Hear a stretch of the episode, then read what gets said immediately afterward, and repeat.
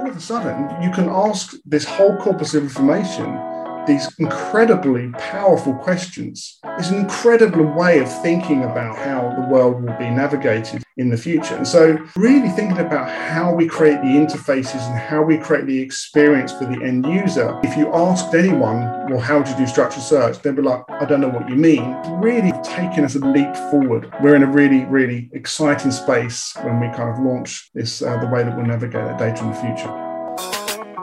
Everyone, and welcome to For the Love of Product, brought to you by the Product Led Alliance. I'll be your host, Tiama Hanson Drury, Chief Product Officer at Mina Technologies and all around passionate product aficionado. Each episode, we'll be looking at the head and the heart behind product led growth, the passion and the practice of product. And we'll be picking the brains of seasoned CPOs and heads of product, as well as visionary founders and investors getting their inside stories. Enjoy!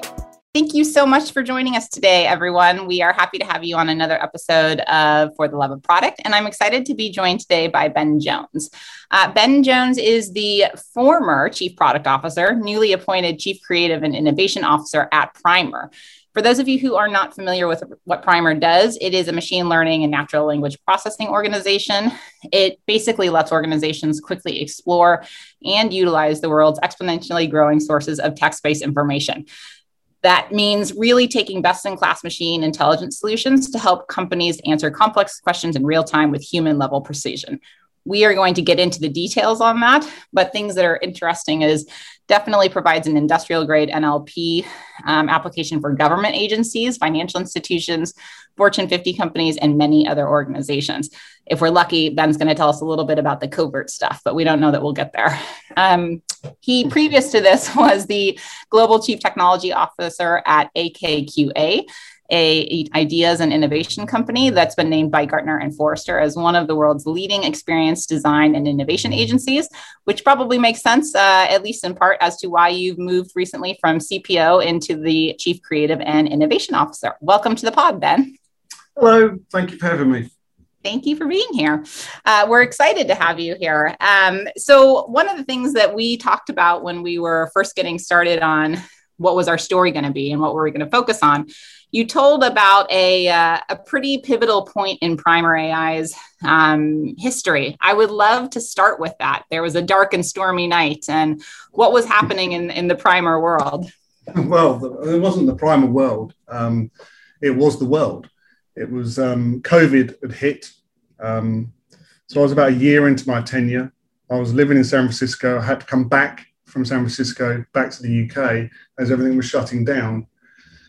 And um, yeah, COVID had hit and hit everyone. It hit everyone really pretty hard. So as we all know today, and so we had, as all organisations had, we had a decision to make. We had a number of decisions to make about what we would do with our organisation. We were Series B uh, funded at the time, and we have obviously all organisations in that space have a have a run uh, runway to go with finance and so forth. And so, limited time, limited budgets. And, you know, don't get wrong, we were well funded, but we had a decision to make about would we hunker down and, you know, kind of weather the storm, or would we kind of take a different strategy? Um, and, you know, you've got the lives, you know, the, the, the livelihoods of people and their families kind of to, to, to, to to make sure that they're safe and they're okay.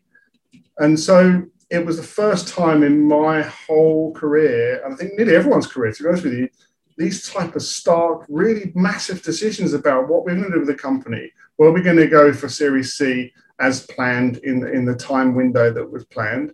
What would happen to clients and contracts and, and license deals that were all lined up ready to go with some very large government agencies and commercial organizations, what would happen to those? And you're kind of, in many ways, there's an element of guessing what's going to happen in the future. So we had not just one night, but a series of nights. And I say nights, it was daytime for them. there was more of them than there was me. So I had to join late into the evenings, you know, one, two, three in the morning sometimes. And making sure that we spend as much time to, together to share our respective opinions to truly soul, soul search and collaborate and, and truly find a, a kind of psychological safety in, in, in that room in a virtual world, making some of the biggest decisions in this virtual space, all dialing in remotely, and not being able to share, you know, presentations of the way you would normally see, engage what people are really thinking in that room. And so we made some big decisions at that point. We decided our decisions were would we hunker down or would we go and win? And we believed in our team. We believed in the technology. And so we believed in our, our path ahead. And so we took a big decision to go and win. And the rest is kind of history because it kind of worked. That's amazing. Um, so tell us a little bit about what's worked, what's happened since that intense series of sessions, and uh, has it worked in the ways that you thought it would, or has it have has uh, have, have things turned out differently than expected? I don't know what we expected, if I'm really honest, and that sounds really you know stupid to say, but um, we we knew we had to go out and win a number of contracts. We knew that our safety zone would most certainly be where our focus has always been and our heart really is, which is government contracts and, and what we do for, for certain agencies, which I'm not going to mention. Um, and we we basically knew that artificial intelligence, machine learning is most certainly the most important, one of the most important technologies which we're going to we're going to see in our lifetime if not our children's lifetimes. And there was an investment going hard and fast into that space. How did you understand the world when you're remote? How do you understand that world when COVID has closed every border? And so it was it was kind of like there was a, a commitment um, from them that they would be spending in this space. And so that worked. We went out and won certain contracts and license deals on our products and services, which allowed us to, to, to win revenue. And the revenue um, target that we had as we went into Series C, we hit, um, which, you know, when I think we trebled our revenues for that year um, from year on year. And so, you know, that was a pretty good uh, goal to score. And that was you know, a fundamental kind of team decision. We were able to save jobs, we were able to grow from about 60, 70 or whatever, 80 we were, were then, I can't remember. But now living in the kind of 170, 180 people just over a year later. Um, and we were able to gain that Series C with some wonderful investors. And so, yeah, um, it's, it's a pretty special uh, space to be. Absolutely. Congratulations. I mean, tripling your revenue, especially in a global pandemic when everything is changing, is, you know, beyond beyond impressive. So you guys must be really proud of that. We're really proud. We're really proud of not just the exec team. In fact, you know, more importantly, and the most important thing, proud of the team and the people that we've hired and the leap of faith that they've had to take, right? They've had to take a leap of faith as well to join an organization in the middle of COVID as we were growing and scaling. Um, you know, that's a that's a fundamental leap of faith where you've gone out your comfort zone and put yourself into this new zone in a new company, not knowing people. Um, so yeah, it was we, we were we're really chuffed. I think you've got to be really proud of the CEO as well, um, because that's a big decision to make as a CEO. Because the end of the day, it, it sits with him. Um, this is his company, his idea, you know, his dream, just as much as it becomes our dream as well. But to actually make that decision and go and win when everyone else was rescinding and, you know and um, doing what they had to do. So yeah, it was we're pretty chuffed. Absolutely. Did you uh, learn anything from this that will impact how you handle future crises? Um, I think it's the same as everything, really. If I'm honest, I think it's about I learned that I could listen more than I ever thought I could listen. And I think that's the most important part. There was a project years ago called Project Aristotle by in Google, and I've always referenced it in presentations in past, but it became so important as a as a thing for me to know, which was that concept of active listening and an equal share of voice around the table. And if you have those two ingredients, you have a very successful team and because it creates one thing, which is that psychological safety I referenced a minute ago. Uh, yeah, that for me was I learned more about myself because I truly had to truly listen because it was so heartfelt from every you know executive around the table. This wasn't just a business decision. This wasn't a strategic decision. This was a heartfelt decision. This was an emotional decision as well. And so you know um, yeah i learned to listen more. And i think if you went into any crisis going forward it truly is about listening. I also think that you can't make a decision a big decision just on the whim. And we navigated that beautifully well through various different execs bringing kind of a, a real good cadence of agenda. And that allowed us to kind of deliberate, um, ingest, deliberate, and then sort of rest on it just for the next day until into the next day. And those kind of processing this biggest decision with the skills of listening and just calm thought are the most important things, you know.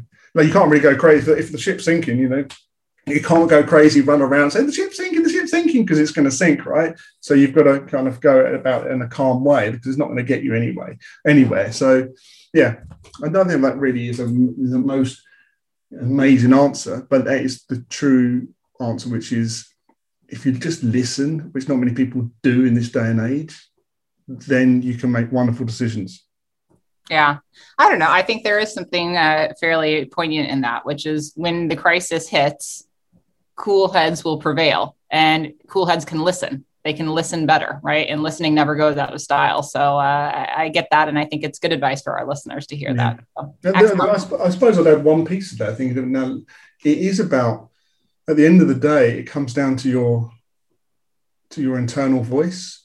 Listening to your internal voice is just as important as well at the end of the day when you're making a decision uh, as big as that for the future of the company. So yeah, I think everyone's really did take all the data in. And the end of the day, they had to listen to their internal voices, and then the unity between the team, I think, was a special takeout for us all. You know, you you weathered the storm, you had the rough moments, and um, you know, I think that on its own was something that we'll all take away from that those those few days. Absolutely. I love it. It's a nice segue into actually kind of the concept of listening and taking in this feedback and refining um, to actually think a little bit about Primer's history, right? And where you guys started, how you started, um, wh- how you got to the place that you are today. Uh, you know, you you described it when we were talking about the journey from science to engineering to product to scale. Tell us uh, a bit about that. Yeah, I mean, I wasn't there at the very early stages uh, when it was incepted. Um, you know, there was a, there was an intractable problem, which was basically natural language processing. Could you get machines, as they were starting to understand images, uh, could you get machines to truly understand words in a way that truly understood them? So it wasn't just ingesting and extracting and so forth. It was actually un- that uh, the intractable problem of understanding and becoming, you know, human level precision in that sense. And that was a problem that, that, that, was posted in different scientific papers in terms of potential ways forward. And so, you know, with many deep learning, sorry, deep tech organizations, deep tech is really sat in the in the in the realm of science in many ways. And natural language processing still sits in that deep tech world in, in many ways. It's still, we're on our journey to solve it. And a lot of these other elements do sit in scientific papers. You know, a lot of the breakthroughs sit in in arXiv and PubMed and so forth. And so, what we have here uh, in the early stages was truly taking some of those papers and experimenting with those. Do those theories of others and our own allow us to, to, to, to, to take a step forward? And if that step forward was big enough, then could we take another small step? And so that's really how the, the company evolved. It went from science and it proved that the science potentially could work, the theories out there could work. But most importantly, those theories allowed our primates, the people who work at Primer, and Sean, especially, and the founding members, to actually bounce off those and create more thinking, right? If you have a certain set of information, then you can more often than not, with great minds, you bounce further ahead or in tangential spaces which will take you even further ahead. You kind of leapfrog the leapfroggers, as it were.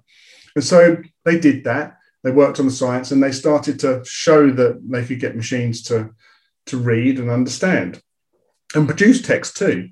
So, um, but that was wasn't good enough, and then it moved from into the space of if we've done that, well, we actually have to make a product of some type. We have to engineer something to truly show that it can work, uh, and put this into you know clients, early stage clients that we had at the time, and so there was an element of engineering around that. Could we make these kind of algorithmic breakthroughs actually engineered into code that could actually scale thereafter. But most importantly, that's the last part of the journey. It's really about you know building products, and that's where we are today. It's taking all of that kind of breakthroughs that have happened and showing that it can do something engineer it to the point where people can access it and play with it, but then truly understanding how we can get a product which can scale with our clients and have a roadmap which adds value and solves a wider problem, just a single scientific problem. That's where we were just a few years ago and continue to be that way because no product is ever finished, as we as we both know. Um, and I think that's um, what we've got to do. We've got to move into less big steps, big increment steps, like so big changes, and move into more incremental changes. Because I think is always well known that humans and the knowledge workers of the future, we don't take massive changes that well. Right? We, we quite often reject them. Um, there was a product called the Apple Newton, and it was the first PDA application from Apple. And it was like, this is going to change the world, but it was just too big a change for people to really go with. And so it was a failed, deemed to be a failed product at the time. Now, look, many years later, and they have the iPhone because everyone else had made those incremental changes. And so where we are is making sure we get a wonderful balance between the product um, and the, so the big steps that you need to make to keep ahead of the competition, the big steps required to take science into product or into, into, into engineering and then into product. Um, and we need to make sure that this is all wrapped up with the problems that we solve for our clients in a way that gives them an incremental, uneasily understood product roadmap. And I think that's where we are today we can we're still going to make those big breakthroughs. There's no doubt about that, and that's the only way that large organizations, any organizations, quite often can survive in this dog eat dog world. But yeah, it's an exciting journey. But Primer has now made the transition between the scientific kind of ideas into engineering and into three scalable products that we have today, which help the analyst understand reams and reams of information they could never understood, uh, they can never understand and get up to speed with, should I say, um, without machines these days. So one of the things that I suppose would be very interesting for you guys at Primer is that, you know, you said you have commercial clients, absolutely, right? Fortune 50 customers, but you also work with these agencies that uh, shall not be named, um, but they're government agencies. And I would imagine that getting feedback from them is a little bit different than getting feedback from a commercial customer. Um, so as you have kind of narrowed in on these three products, uh, you know, how do you refine and make those incremental improvements when maybe you're not as I guess not it's not as easy to talk to some of those customers for those, because this is a podcast, I'm laughing, smiling, and stretching quite awkwardly right now. um, you know, it's hard. There's no doubt. When I joined Primer, my expectation was kind of a truly human centered design process, of which we do have, but this kind of idealistic world, which really um, you, you can't always have that contact with government clients. You know, there's security clearance to be had. There's even with the defense clients that we have, it's the same, right? So, little British Ben, you know, sitting in an organization in America serving, say, American agencies as well. You know, you go, you can't just rock up and sort of get the way that I would have often done uh, feedback was to sit down, interview, get to know them on a personal level, just as much as using process to get there. You know, the, the standard kind of what are your pains and what are your gains, and give me and we'll look at the dog fooding of the product and see how they utilize it. None of that really happens. You can't even get some of the data that you'd expect in kind of a, a SaaS product to see how they are, what are they clicking, what sort of queries are, are people running, and so forth. You just you, you don't get that utilization um, numbers. So how can you ever really know that you're building the right thing? Well, we do still have a way of getting information. We do have people who are cleared. Um, they're not all the product managers um, in the product team, um, but they are people, and we will utilize any which way but how to make sure that we're listening to those clients on a regular basis.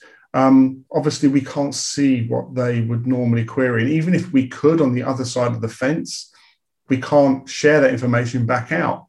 You know, when you make a, a code change in some ways, you have to write on a piece of paper and take it back out and then rewrite that piece of code back into, into the kind of the main um, code base back at Primer, if that was done on the site. So we do what we have is a lot of people who work in those previous in, in their previous life in those positions. So they know how these people operate how they um, what they need what type of queries and things that they are watching uh, around the world to be able to understand make sure that they're ahead of uh, some of the uh, the people that they need to be ahead of. And so there is this brilliant way of extending the client's mindset into the uh, primer kind of organization by kind of pseudo clients and pseudo users is not ideal because you still don't get that heartbeat, that kind of that adrenaline need and uh, of the pain that they are facing on a daily basis. At the same time, it's a, a very close second best. And so that is one of the most important things that we have is people who we've hired who have lived in these positions and lived those lives and and and and worked in those spaces and they know it inside and out. And if they don't know it themselves, they can always ask someone else and, and potentially get the right information via the right channels. Um, so yeah, we still can get the we can still look through the eyes of the user, but in a slightly different way. Um, the other way we do is we push out our products in a way that we do have hosted spaces. And so our products would live on prem right? They live on their on their servers. They we can never see them once they're deployed and which is the right thing obviously for national security and wider. But we do still have hosted products which we can show prototypical implementations and get feedback again through, via those different routes in a way um, that is uh, very useful that said, the commercial users, in many ways, everyone's an analyst in this day and age, especially in the commercial space, in the dog eat dog world of tr- keeping ahead in the world of finance and capital gains and, and working markets and so forth. You, managing portfolios and risks within that potentially of some of our clients that which is what they do. It's exactly the same right? They still have that heartbeat. They still have to get up in the morning and make sure that the markets haven't moved overnight. They need to be up to speed as quickly as they possibly can from the information sources that they have access to but in a normal world it would take them you know, hours whereas with our products and using utilizing natural language processing they they get ahead very quickly in a quick summary summary of their world. And so, in many ways, their heart works in the same way, their head works in the same way. And they're just looking at a different data source through a different set of lenses. Uh, and so, their value to us is just as important as the commercial and national security um, clients and users when it comes to truly getting wonderful feedback. Absolutely. So uh, I'm curious about the fact that you've recently uh, moved from CPO into CCIO, um, and I would love to know, you know, how that made sense both for you personally, but also for Primer AI, right, and the evolution that your your business is going uh, through. So walk us through that. Uh, yeah. So I think everyone blames COVID for everything. Um, so I'm going to blame COVID. um, but I mean, the truth is, is that moving back here um, is it, it becomes a near impossible task, or it became a near impossible task. When you've got most of the team working over in the west coast of America, then it's really um, uh, important to be connected to that in, a, in, a, in the time zone, if I'm really honest. The, from my point of view, and I think everyone listening, if they're in product, the product officer, the most senior person in product, is the transition point, the gateway to nearly everything in many ways. For right or for wrong, you know, at least they have to be part of every conversation so they're always informed. And what was happening is I was working till whatever time it was in the evening. I wasn't seeing my kids. I wasn't seeing my family. I was literally just seeing primer, which is you know a commitment. At the same time, when I went to bed, that continued to carry on. All those conversations continued to happen over on the West Coast, as they should do, right? And so I'm always, I always felt as I was catching up. And so we had a conversation. I said, look, I think this is, there's a different way forward on this where I can still be part of bringing my head and my heart and my experience to the organization, but in a slightly disconnected way, which allows us to continue to really drive the divergent thinking that we always would need, but in a slightly different role where I don't have my you know my hands on the drums every single day playing the beat of the organization. Because that way I can be separate from the organization slightly, allow us to focus on slightly different things and push our products and services into different spaces uh, potentially um, which entertain people's minds in a different way and really push natural language processing into different industries, different clients, different scenarios, solving different problems. So it was a shame to have to move out of the role, but at the same time, it is the most intense role. If everyone's thinking of it, if anyone's thinking of doing it, you know, think hard because um, it's a brilliant role of any organization. At the same time, you know there is so many things you have to have operating at any point in time. You have to constantly be listening. You have to be um, constantly connected. And so it was it's most certainly um, a wonderful part still to be part of primer but it was no doubt unsustainable in primer or any org when you're sitting in a different time zone pretty much from anyone else absolutely. I, I think uh, one of the things that I, I've spoken with another guest recently about is commercialization and the role of that in product and how that is a rising kind of area of expertise um, that people are being expected to have uh, when you say you know kind of pushing your products and services into more spaces it sounds like uh, you know that's going to be a large focus of uh, of what you do. What else do you think you know will define your success? And i ask this not because i'm curious about what you're on the hook for but for people who hear about moving from a cpo role into um, a creative right or innovation role you know how does a how does a product mind drive value in a different way. Help us understand that. Well, I mean, in many ways, the first part is support of the organization, right? So when you've got your head down in product role, you're listening to you know, what's quite often in front of you right here and now, especially in a startup where your your ability to think, you know, one year ahead is a luxury. Um, but we should always be thinking a lot much further ahead. And so my role is to partner with the product officer, the SVP of prod, in a way which helps him and the team think divergently. And I think that's really important. If we always have a, if we navel gaze and we look down at what our roadmaps are and what our clients are always asking for, that is so important. At the same time, I've always believed that divergent thinking is the most important type of thinking and if it's forgotten about you end up just kind of working you know walking on a treadmill and just not getting that far ahead. You'll only be behind any one of your existing uh, competitors and the other competitors will probably catch up with you quicker than you realize. So um, i think supportive uh, supportive role is really important. And so as an example we'll run a set of product innovation sessions which i will set up and run which will drive people toward a new way of uh, thinking through, um, as I say, divergent mechanisms. I think a bit abstractly as well, so that doesn't always help, but it always helps independent teams. And so when people teams get stuck, I will come in and help them with um, a way, a different way of thinking. So we're working on something called structured search.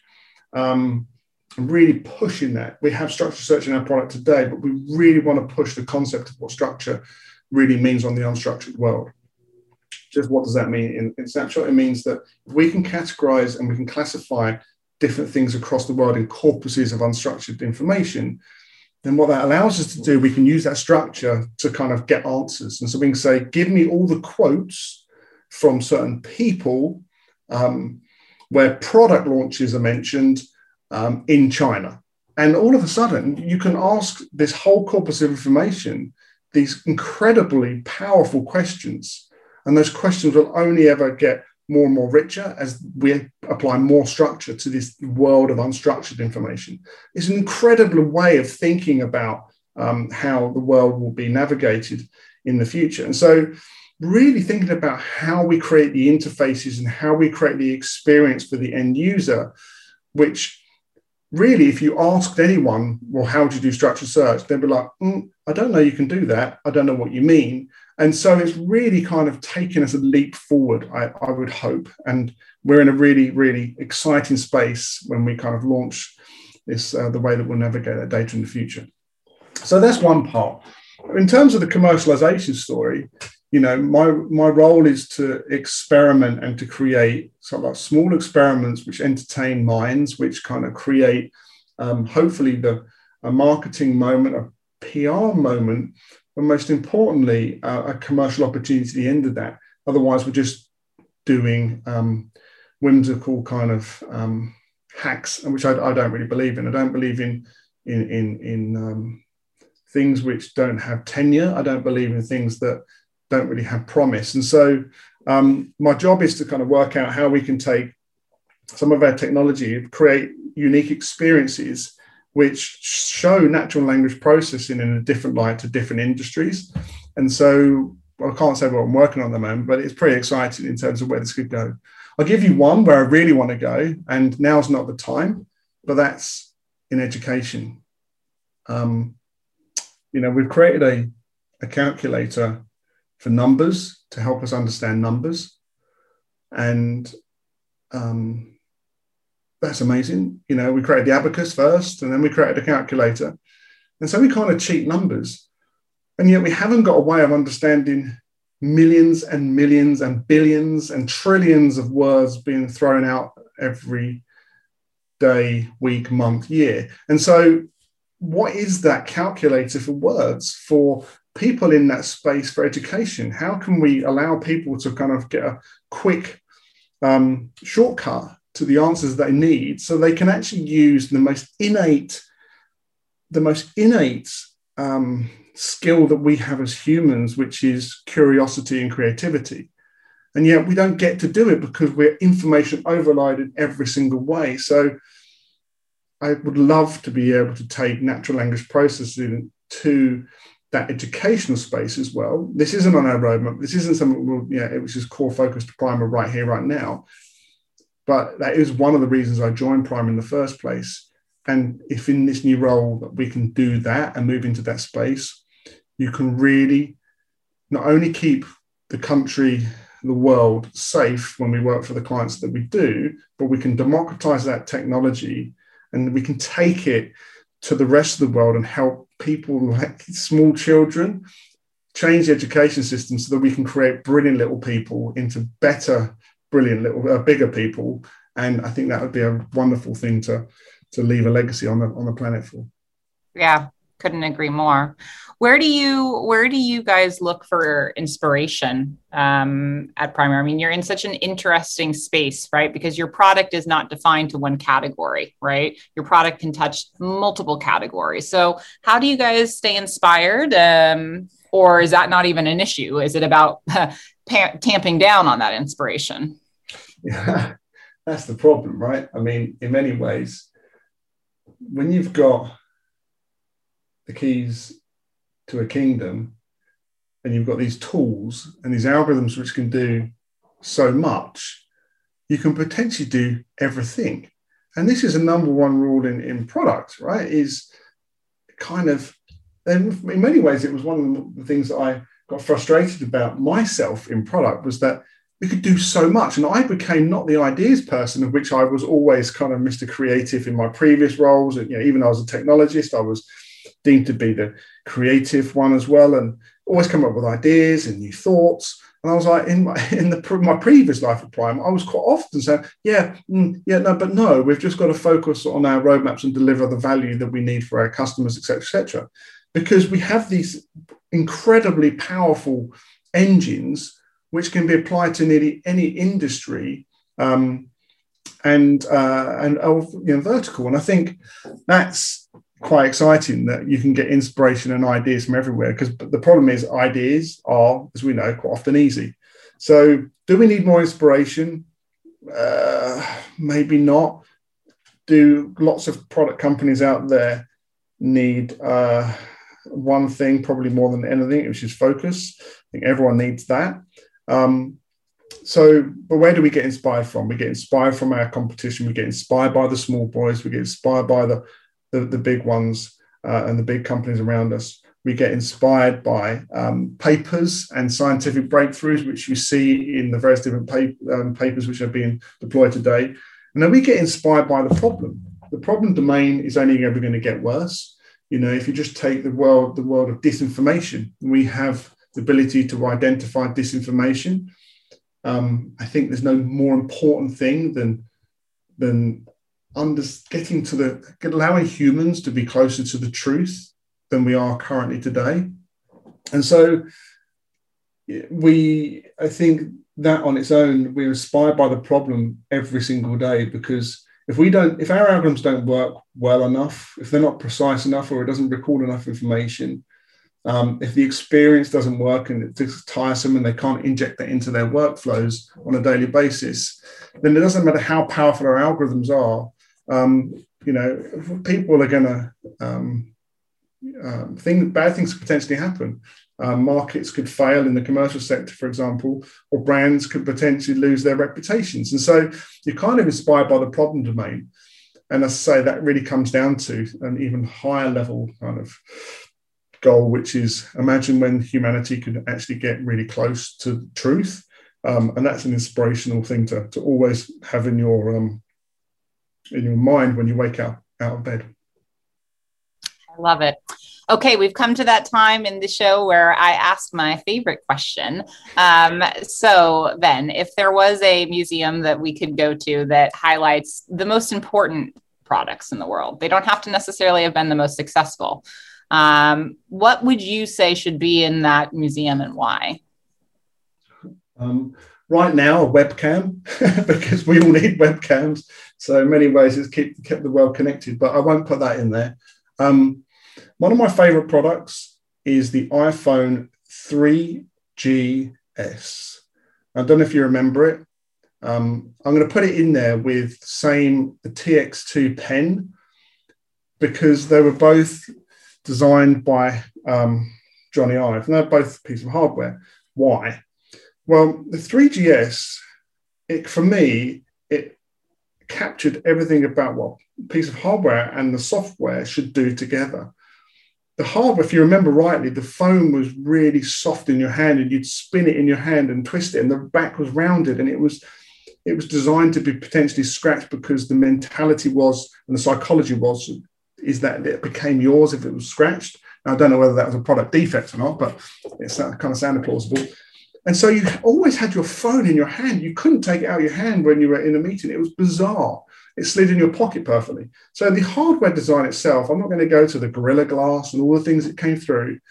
Just that as a form factor was amazing. You played with it. It's just like the TX2 pen which was designed many, many years ago by Jony Ive. It had this spin. It realized that a pen should have things which you play with and spin, spin with. Uh, you spin at the top, and I think that was um, a wonderful, genius piece of kind of how pen, if you're going to redesign a pen, how that should be done. So there's that. But going back to the, the, from a hardware point of view, go back to the software. The other thing that the iPhone 3GS brought in was that in many ways the actual phone software itself was pretty pants. Um, it would drop a call. It would uh, there would be many failures in that, in their software, but it had wonderful little design interactions within it.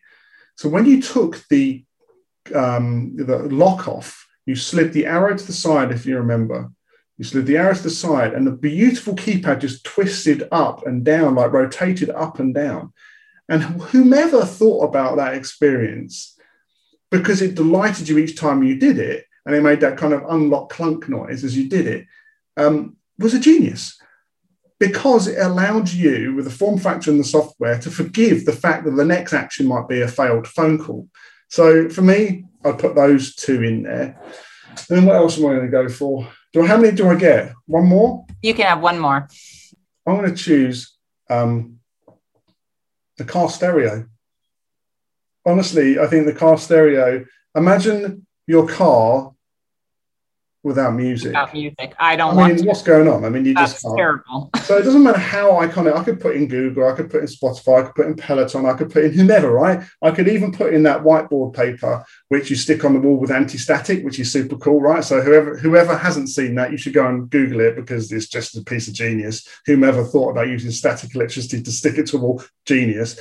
But honestly, the car stereo has got to be one of the most iconic moments. It unifies family when they're on long journeys to really crap destinations the other end.